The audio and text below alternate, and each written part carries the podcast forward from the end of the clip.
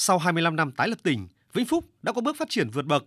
Năm 2022, thu ngân sách trên địa bàn ước đạt 35.700 tỷ đồng, thu nhập bình quân đầu người ở mức trên 127 triệu đồng một người một năm.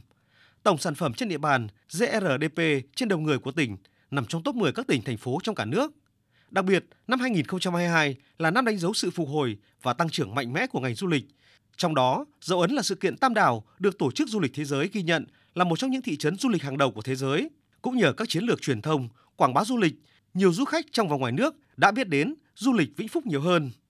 Không ít du khách thực sự ấn tượng khi đến tham quan các khu du lịch danh thắng của Vĩnh Phúc. Chuỗi hoạt động văn hóa thời gian qua như cuộc thi Hoa hậu du lịch thế giới, vinh danh điểm đến Tam Đảo và những làng nghề truyền thống của Vĩnh Phúc đã thực sự giúp địa phương trở thành một trong những điểm đến độc đáo với nhiều du khách quốc tế. Ông John Sinh, chủ tịch, người sáng lập cuộc thi Hoa hậu Hòa bình Thế giới bày tỏ. Tôi đã được cảm nhận về văn hóa, lịch sử, truyền thống của các bạn và tôi muốn nói rằng thế giới cần được thấy điều đó.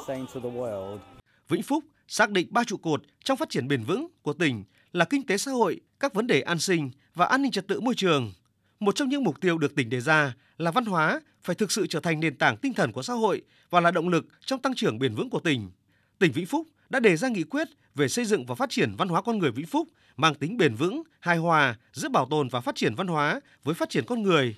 Đặc biệt là phát huy giá trị các di sản văn hóa, vật thể và phi vật thể, bảo tồn không gian văn hóa tại các làng quê Bắc Bộ xưa để thúc đẩy du lịch. Bên cạnh đó, phát huy giá trị con người Vĩnh Phúc hướng tới chân thiện mỹ cũng là mục tiêu mà tỉnh đang hướng tới. Ông Lê Duy Thành, Chủ tịch Ủy ban nhân dân tỉnh Vĩnh Phúc cho biết, thời gian tới, tỉnh sẽ đẩy mạnh quảng bá xúc tiến du lịch, coi đây là mắt xích quan trọng trong phát triển kinh tế xã hội của tỉnh, đồng thời mong muốn xây dựng một vùng đất không chỉ phát triển kinh tế nhanh mà còn sở hữu nhiều hơn nữa những giá trị văn hóa vật thể và phi vật thể.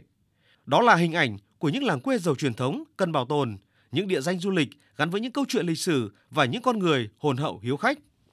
Vĩnh Phúc đã triển khai rất sớm đưa các cái nội dung này vào trong nghị quyết của Đại hội tỉnh Đảng bộ lần thứ 17 và đặc biệt là trong cái chương trình hành động. Trong đó xác định du lịch trong tương lai sẽ trở thành một ngành kinh tế mũi nhọn. Và trong cái du lịch thì chúng tôi sẽ gắn uh, du lịch với văn hóa, lấy những cái bản sắc văn hóa con người, bản sắc làng quê Vĩnh Phúc uh, trở thành những cái điểm nhấn trong cái du lịch lấy những cái thiên nhiên ban tặng cho Vĩnh Phúc trở thành những cái sức hút những cái cái nguồn lực về du lịch và những cái sản phẩm về du lịch để phát triển kinh tế xã hội. Thì trong thời gian vừa qua thì cũng đã có rất nhiều những cái chính sách. À, tuy nhiên là nó chưa tạo ra cái sự đột phá và cái hiệu quả nó không cao. Thì trong thời gian tới ban thường vụ sẽ tiếp tục ban hành các cái nghị quyết cụ thể là các cái nghị quyết liên quan đến cái việc xây dựng văn hóa Vĩnh Phúc ban hành các cái nghị quyết liên quan đến các cái giải pháp, các cái cơ chế chính sách liên quan đến thu hút phát triển du lịch.